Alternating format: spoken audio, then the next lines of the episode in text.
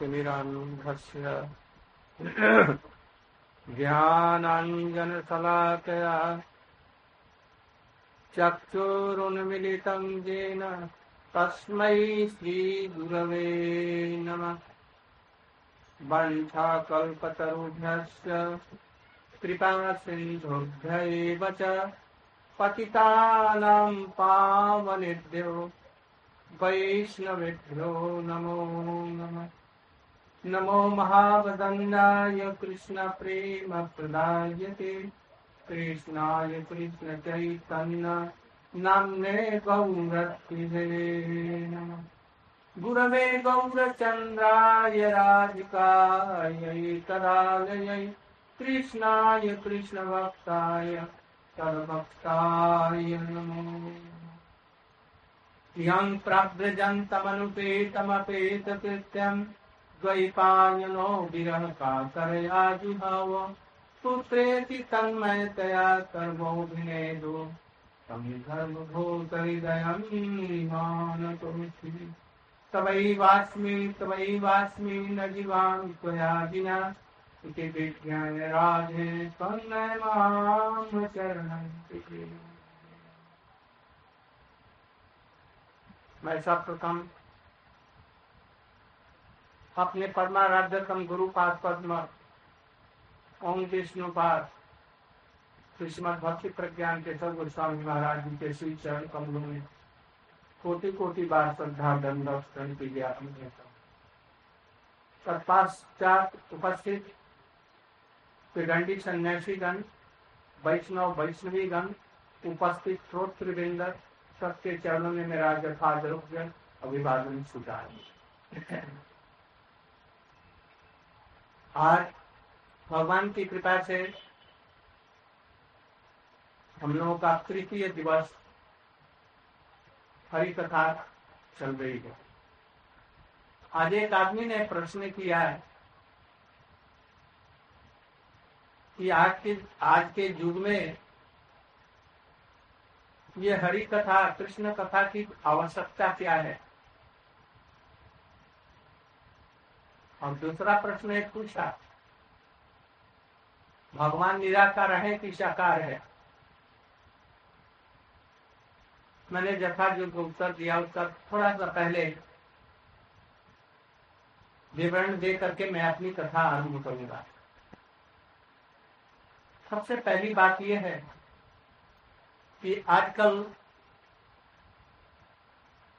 हवा में, पानी में आग में भी, जनमानस में भी सर्वत्र प्रदूषण फैला हुआ है। इस प्रदूषण को रोकने के लिए हरि कथा एक सबसे उत्तम माध्यम है। जैसे आजकल हवा के तरंगों पर विश्व में संदेश भेजे जा रहे हैं। सब कुछ हो रहा है। कंप्यूटर पे ना भी किसी के ऊपर में निर्भर करता है। ये हरी कथा हवा के तरंगों में विश्व के एक छोर से दूसरी छोर तक पहुंचेगी। आप अनुभव करें, न करें। और ऐसी गंदी गंदी प्रदूषणों को रोकने में बहुत कुछ सहायता हो जो काम दूसरी चीज़ों से, उपायों के अवलंबन करने से नहीं होगा सहज ही गंदी राजनीति इत्यादि, शब्द इत्यादि का जो प्रदूषण फैल रहा है, हमारे देशों में फैल रहा है, विशेष करके चुनावों के समय अवसर पर जो शोभा यात्राएँ और ये सब निकलती है, उसमें शब्द के प्रदूषण इत्यादि जो फैलते हैं उससे देश और विश्व का अहित होता है प्रदूषण फैलता हरि कथा के माध्यम से, कीर्तन के माध्यम से, हवा के तरंगों के माध्यम से, जैसे एक तालाब में एक कंकड़ का राउंड सा बनता हुआ, बनता बनता बनता और दूसरे छोर तक पहुँच जाता है। ऐसे ही भगवान का नाम संकीर्तन। हरि कथा विश्व के एक छोर से दूसरी छोर तक, मनुष्य के अनजान में ही सब प्रदूषण को दूर करता है, इसको चेक करता है। इसलिए भारतीय भारतीय संस्कृति में, कीर्तन का महात्मा वेदों में, उपनिषदों में, शास्त्रों में, ऐसा कोई शास्त्र नहीं है, यहाँ तक कि आज के युग में अभी तुलसीदास जी, सूरदास जी, मीरा जी भारतेंद्र हरिश्चंद्र, बिहारी और जितने भी हमारे साहित्यकार लोग हो गए हैं प्राचीन का ये सब चीज़ों को ग्रहण किया। कृष्ण लीला का वर्णन किया भारतेंद्र हरिश्चंद्र को ये युग तो जानते हैं ये हमारी आज की हिंदी भाषा के वो राष्ट्रपिता एक तरह से तो इन लोगों ने कृष्ण के चरित्र इत्यादि का वर्णन किया है। मैथिली शरण गुप्त को आप लोग जान अयोध्या प्रसाद को जानते हैं और और सबको। इन लोगों ने कृष्ण लीला कथाओं का वर्णन किया। दूसरी बात, हम लोगों का ये समझना चाहिए, जीवन का उद्देश्य क्या है? What is the aim and object of our life हमारे जीवन का उद्देश्य क्या है? राजनीति कर रहे हैं, या और कुछ कर रहे हैं। इसका उद्देश्य क्या है? सुख और शांति की आवश्यकता है। दुख दूर हो, सुख और शांति मिले। संसार में ऐसा कोई प्राणी नहीं है, मनुष्य के अतिरिक्त भी, पशु, प्राणी, पक्षी सभी यही चाहते हैं। दुख रहित, सुख और शांति मिले। जीवन में मिले या परलोक में भी मिले। ये कैसे होगा? जब तक कि हमारी भारतीय प्राचीन संस्कृति के वेद, उपनिषद, रामायण, पुराण और आधुनिक ग्रंथ हैं, उनको नहीं ग्रहण करेंगे। कभी भी जीवन में सुखी और शांति नहीं हो सकती है। एकदम गांठ बाँध करके रख लो। तुलसीदास जी के शब्दों में ही इसको गांठ बाँध। दो कमठ पीठ पर जाम निकारा भले ही कमठ कछुए के पीठ पर रोए, उग आए, इसको हम मान सकते हैं। आकाश में फूल खिल जाए, इसको भी हम मान सकते हैं। नहीं है। मान लेते हैं। कीमते प्रकट अनल प्रकट वर्ग हो बर्फ़ से आग पैदा हो जाए, इसको भी मान लेंगे हम। नहीं होता तो भी मान लेंगे। तुलसीदास जी का खरगोश को सिंह आ जाए, ये भी हम मान लेंगे सरगोश को सिंह नहीं होती। ये भी हम मान लेंगे। बारी मथे बरु हो ये घृत। शिकता थे बरु तेल। बिनु हरि भजन भवतर यह सिद्धांत अपे। पानी को मटने से, बिलोने से। बारी मथे पर हो ये घृत। घृत निकल जाए घी गौआ का। ये भी मान लेंगे। और तेल बरु रेती से भले ही पीसने से तेल आ जाए, इसको भी मान लेंगे। किंतु बिंगु हरि भजन न भवत सिद्धांत यदि आज के हमारे लीडर लोग, नेता लोग भारतीय संस्कृति को अपनाएँ तो देश का कल्याण हो सकता है। जब तक राजनीति धर्म नीति से शासित नहीं होगी, कभी सुख और शांति नहीं होगी, और उपद्रव बढ़ता चला जाएगा अशांति बढ़ती चली जाएगी, सुख और शांति दूर होती जाएगी। राम की राजनीति, वशिष्ठ इत्यादि ऋषि महर्षियों के विचार से शासित होती थी, तब राम राज्य था। कृष्ण की नीति भी उसी प्रकार से हमारे महर्षियों के ऊपर में दिगु और कौन कौन से अब थे, उनके नीतियों से शासित हो गए। शिवाजी को जानते हैं, उनके गुरु समर्थ रामदास थे। उनकी नीतियों से शिवाजी भारत को स्वतंत्र करने की कितनी चेष्टा की। महाराणा प्रताप को भी जानते होंगे भामा शाह और सबको जानते होंगे आप लोग इतिहास पढ़ने वाले। जब तक राजनीति, धर्मनीति के द्वारा शासक नहीं होगी और प्राचीन शास्त्रों का जिसको ज्ञान नहीं है, वो भले ही एमपी राष्ट्रपति, प्रधानमंत्री और सब मंत्री हो, गृह मंत्री हो जाए उससे देश का कल्याण होने वाला नहीं है।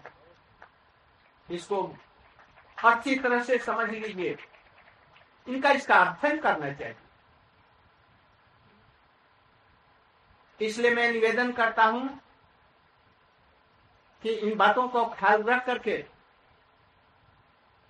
हमारी शासन नीति, राजनीति भी धर्म नीति के द्वारा शासित होकर चले और उसका ज्ञान हमारे एमपीओ को और हमारे विधानसभा के मेंबरों को और सब लोगों को जो भारतीय संस्कृति खुद नहीं जानते जो चोर बदमाश हम्म, जो स्वयं कर्तृत्व रहे अपराधी रहे हैं वो क्या देश का कल्याण कर सकते हैं? इसलिए आप लोग सुने भी तो ऐसे लोगों को जो भारतीय संस्कृति का जिनका ज्ञान है जो कुछ आचरण करते हैं कुछ धर्म विचार के उन लोगों को तब तो भारत का कल्याण होगा। अन्यथा जो नौ उदाहरण देकर के बतलाया, पाश्चात्य देशों की तरफ़ में हमारे देश भी उसी तरह से रहा। पाश्चात्य देश लोग हमारे धर्म नीति से शिक्षा करके आज हम विश्व के कम से कम तो साठ सत्तर समृद्ध और गरीब देशों में हम जा चुके हैं और लाखों लोग हमारे अनुयायी हुए हैं, हमारी भारतीय संस्कृति को ग्रहण कर रहे हैं।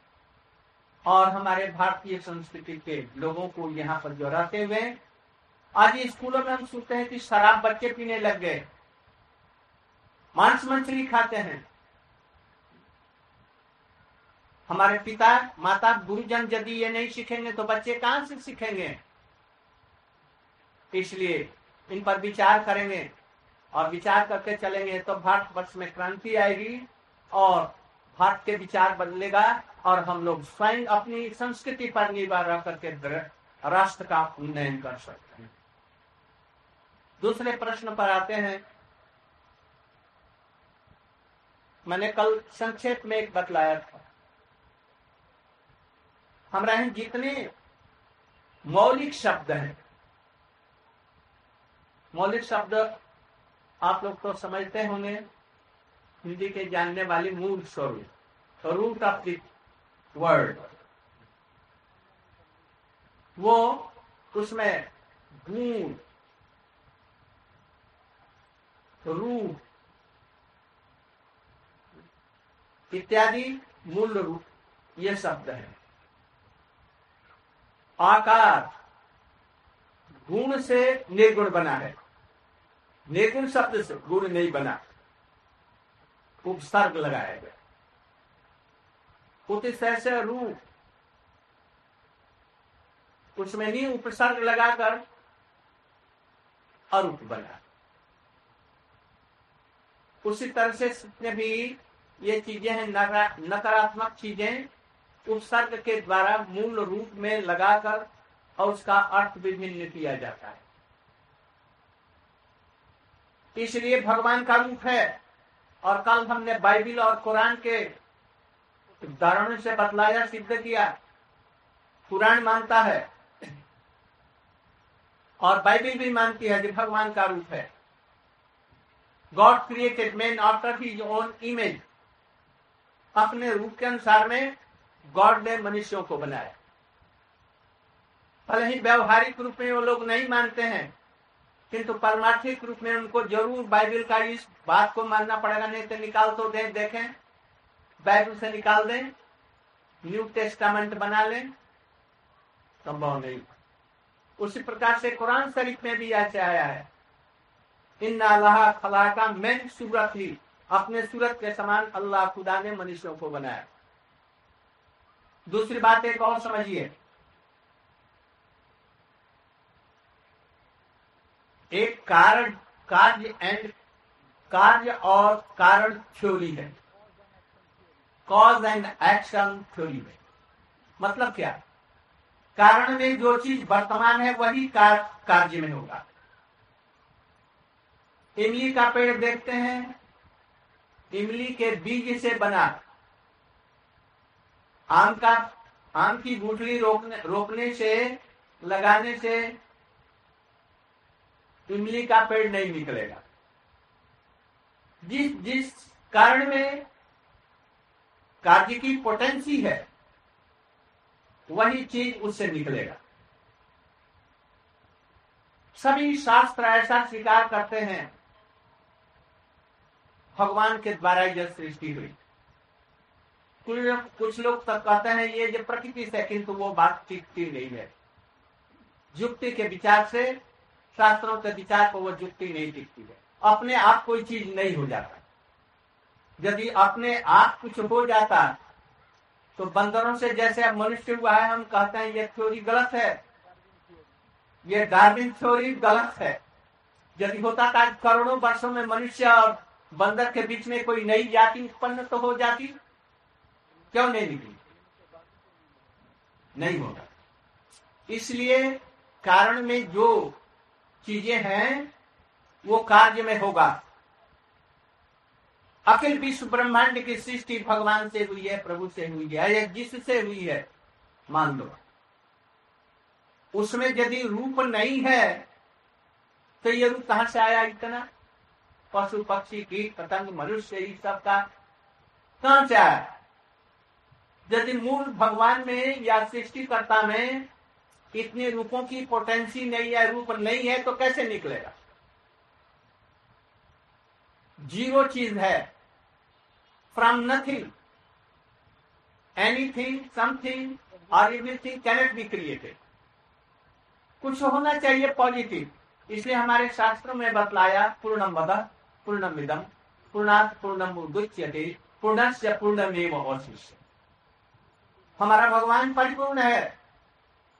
परिपूर्ण से ही कृष्ण हमारे परिपूर्ण हैं। उनसे जितने अवतार निकले हैं, वो सभी पूर्ण हैं। और जो बाकी रह जाते हैं, वो भी पूर्ण है। कोई भी जैसे infinity minus infinity is equal to infinity और संख माइनस असंख्य इज़ इक्वल टू असंख्य। हमारा प्रभु ऐसा इसलिए जिसमें, उसमें यदि रूप नहीं होता तो इतने तरह के विश्व में रूप हैं, कीड़े, पतंग, मनुष्य, सुअर, गधे, देवता दावन सब ये कहाँ से आ गए? इसलिए जहाँ पर नथिंग है, वहाँ से कुछ भी नहीं हो सकता। देर मस्ट बी समथिंग इसलिए कृष्ण से ये सब विद्युत सृष्टि हुई है। इसलिए कृष्ण का रूप है। कृष्ण कहते हैं, माम एकम शरणम अंगुल से ऐसा कहते हैं, निर्देश करते हमारे भारतीय लोगों को गीता, भागवत, रामायण, पुराण मानना चाहिए। इसलिए गीता में स्वयं कहते हैं, माम एव जे प्रपद्यंते माया मेतम माया में माम एकम मने मुझे मुझे मैंने अंगुली दिखला करके अपने स्वरूप को। इसलिए कृष्ण स्वरूप कभी मरता नहीं है। जो बाण भीष्म पितामह के बाणों से नहीं मरा जिसने आग खा करके नहीं मारी, मरा, जो गोवर्धन पर्वत को उठा करके उसके नीचे कानी उंगली पर सात दिन तक धरे रखा, फिर चल नहीं गया। कालिया दम में कूद गया, बीस के गड्ढे में गिर करके, और मरा नहीं। वो एक बहलीय जबान से मर जाएगा। ये नहीं हो सकता। लोग शास्त्रों को जानते नहीं है, गुरु से पढ़ते नहीं है, इसलिए नहीं बतला सकते हैं। यदि कृष्ण मर जाते तो आजकल कृष्ण का वो रूप भर दर्शन करते हैं। कैसे दर्शन आज करते हैं? कृष्ण के जन्म के पहले कैसे कृष्ण की आराधना होती थी? अनंत काल से हो रही है, राम की आराधना हो रही है। इसलिए ऐसे बस इसलिए जीवन का एक लक्ष्य होना चाहिए। क्या? आराध्यो भगवान ब्रजेश तनय तद्धाम वृंदावन। रम्य वर्गे न जा कल्पिता। श्रीमद्भागवतम प्रमाणमलम प्रेमा कुमर्थो महा। हमारा जीवन का उद्देश्य क्या होना चाहिए? श्री चैतन्य महाप्रभु अभी 500 वर्ष पहले आए। सारे शास्त्रों का निचोड़ अपने जीवन में दिखला करके गए। उन्होंने कहा, भगवान हमारे आराध्य कौन? कृष्ण। वही राम है निशिंग है कल की है पावन वही इसी रूपों में आते हैं। मर्यादा की स्थापना करने के लिए राम के रूप में आते हैं। कभी प्रेम की मर्यादा को जगत में प्रचार करने के लिए प्रेम ही सर्वस्व है। प्रेम के बिना सब जीवन फीका है। यदि आप लोग भी किसी को प्रेम दे सके राजनीतिक लोग प्रेम दे, दे सके प्रेम करना सिखाए परस्पर। अपने विरोधी पार्टियों पर यदि प्रेम दिखलाए तो, तो सभी कुछ बदल जाए नक्शा। प्रेम ही हमारा आराध्य वस्तु है और प्रेम का स्वरूप कृष्ण है। और वृंदावन कृष्ण जैसा ही है। गोपियों की आराधना सर्वश्रेष्ठ है। इसके वो हम लोग प्रचार करने के लिए आए हैं। उनकी आराधना हो सब जगत सुखी और शांत हो जाएगा जगत। श्रीमद भागवत प्रमाण है, यद्यपि वेद प्रमाण है। वेद इत्यादि का सार श्रीमद भागवत है। और श्रीमद भागवत का भी सारांश तुलसीदास ने रामायण में भर दी है। इनका आदर से चैतन्य महाप्रभु हमारा जीवन का उद्देश्य परमार्थिक होना चाहिए यह कृष्ण ही हमारे आराध्य गोपियों की आराधना सर्वश्रेष्ठ उसकी आरंभ कैसे हम करेंगे? कल युग केवल नाम आधार। कल युग में केवल नाम ही आधार है।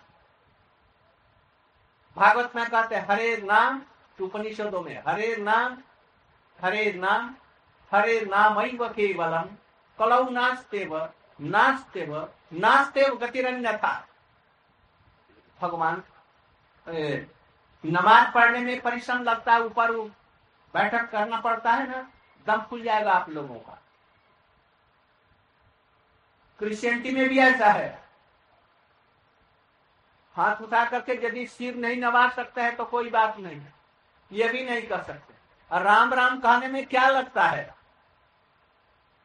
नाम ले तो भवर सिंधु सुखाई, जन्म मरण सुख जाता है, जीवन सुखी और शांति हो जाता है। नामों की हमारे शास्त्र में बहुत इसलिए कलयुग में और कुछ मत करो सवेरे। स्नान किया, तैयार हुए, एक बार राम राम कह दिया, बस अपने काम में चलो। कृष्ण कृष्ण कह दो, अपने काम में चलो, देखो सुनो, सब करो। इसलिए कलयुग में नाम का नाम ही आधार है। कहते हैं, जय नाम धे मुनि वृंद गेय, जनरंजनाय परमक्षराक्ते। तमनातरात मनात उदरितम निखिलोग्रता पटलम बिलु एक नाम यदि भगवान का हो जाए, निखिल उग्र तापों से भी उसकी रक्षा हो जाती है, जैसे तैसे निकल गया। चलते, फिरते, उठते, बैठते, फिसलते में भी भगवान का नाम आ गया। उसका कल्याण हो जाता है। भागवत में तो यहाँ तक आते हैं। क्या इच्छा करे, न इच्छा करे, जो भी लोगों के नाम अकामो सर्व कामो मोक्ष काम उदार दी तीव्रेन भक्ति जोगे न जय जय नाम संकीर्तन। तो नाम संकीर्तन कलयुग में से भगवान ने सारी शक्तियाँ नाम में भर दी है। इसलिए नाम करने में कोई भी परिश्रम की भी ज़रूरत, सहज रूप में हो जाता है। कहते हैं, मधुर मधुर में तथा मंगलम मंगला नाम सकल निर्बली सत्फलम चित्स्वरूपम श्रित परिगीतम सत्याबा भृगुमर नरमात्रम तारित कृष्ण। वेद रूपी कल्पलता का ये परिपक्व फल है। चलते, फिरते, उठते, बैठते, जैसे भी। नाम आ गया बस उसका कल्याण। हो इसी तरह से समस्त शास्त्रों में बतलाया।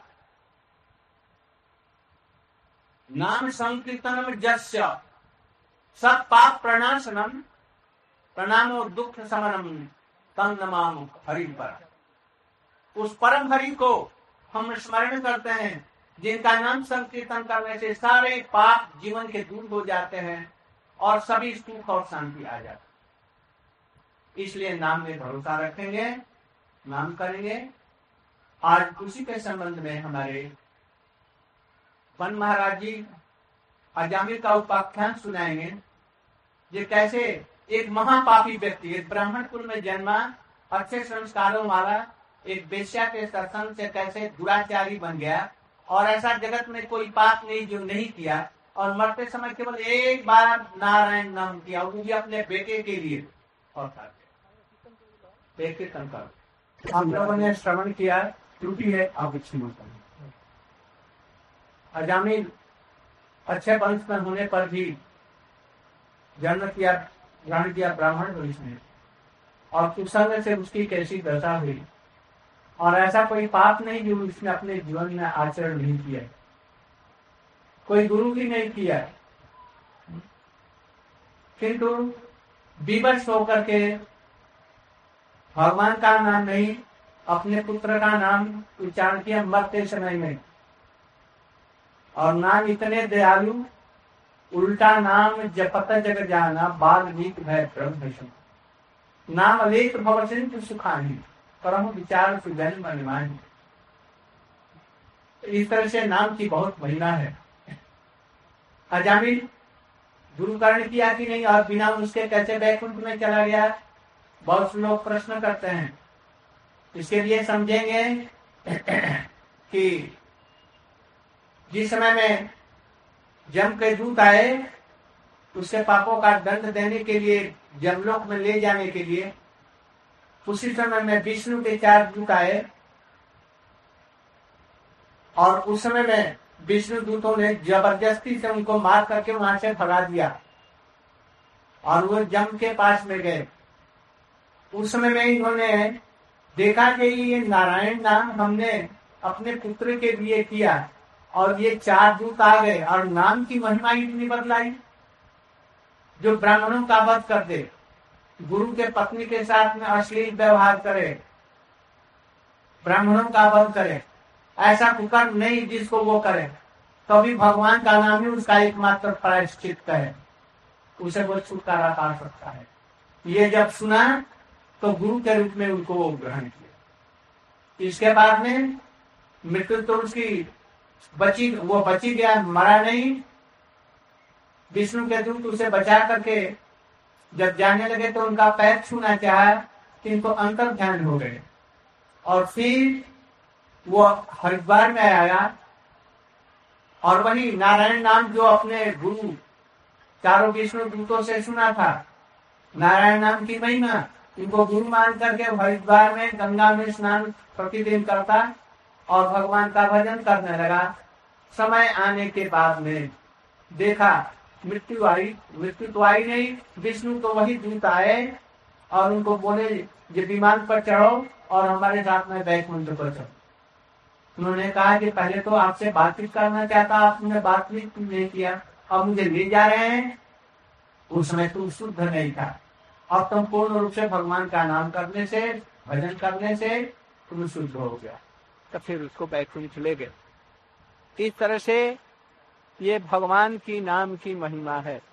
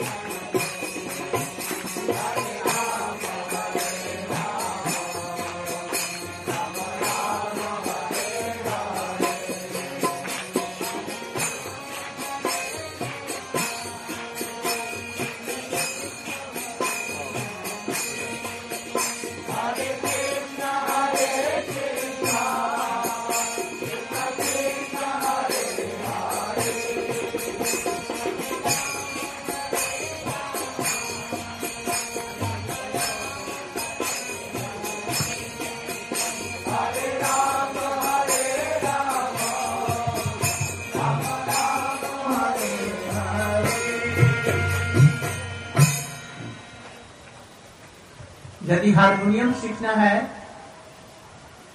तो एक हारमोनियम बाजा जो बजाने जानता है उसे सीखना है। यदि शास्त्रीय संगीत गाना है, एक किसी एक्सपर्ट गुरु से सीखना है। सब विषय में गुरु होता है और भजन अपने आप हो जाएगा। भजन में भी गुरु की ज़रूरत गुरु के बहुत से लक्षण भी हैं। शब्द ब्रह्म में निष्णात, अर्थात तो वेद शास्त्र उपनिषद में वो प्रवीण होगा। भगवान की अनुभूति उसे होगी और संसार के विषयों से अनासक्त होगा। यह यदि व्यक्ति है तो वो गुरु है। संसार में आसक्त है, संसार के लिए सब कुछ करता है। भगवान की परोक्ष, अपरोक्ष रूप से किसी प्रकार की अनुभूति नहीं है और विषयों में मज़ा हुआ है, वो गुरु कदापि नहीं। शास्त्रों का ज्ञान होने पर विरक्त होना चाहिए। ऐसा यदि सदगुरु हो उसका चरणाश्रय करके भगवान का भजन करने की बात कही गई। इसके संबंध में हमारे प्रसन्न ब्रह्मचारी जी पाँच छ मिनट, दस मिनट, अधिक से अधिक दस मिनट कुछ बोलेंगे। बाग्मी का बाग्मिता ये है सरल शब्दों में सहज रूपों में अपने सार को व्यक्त कर।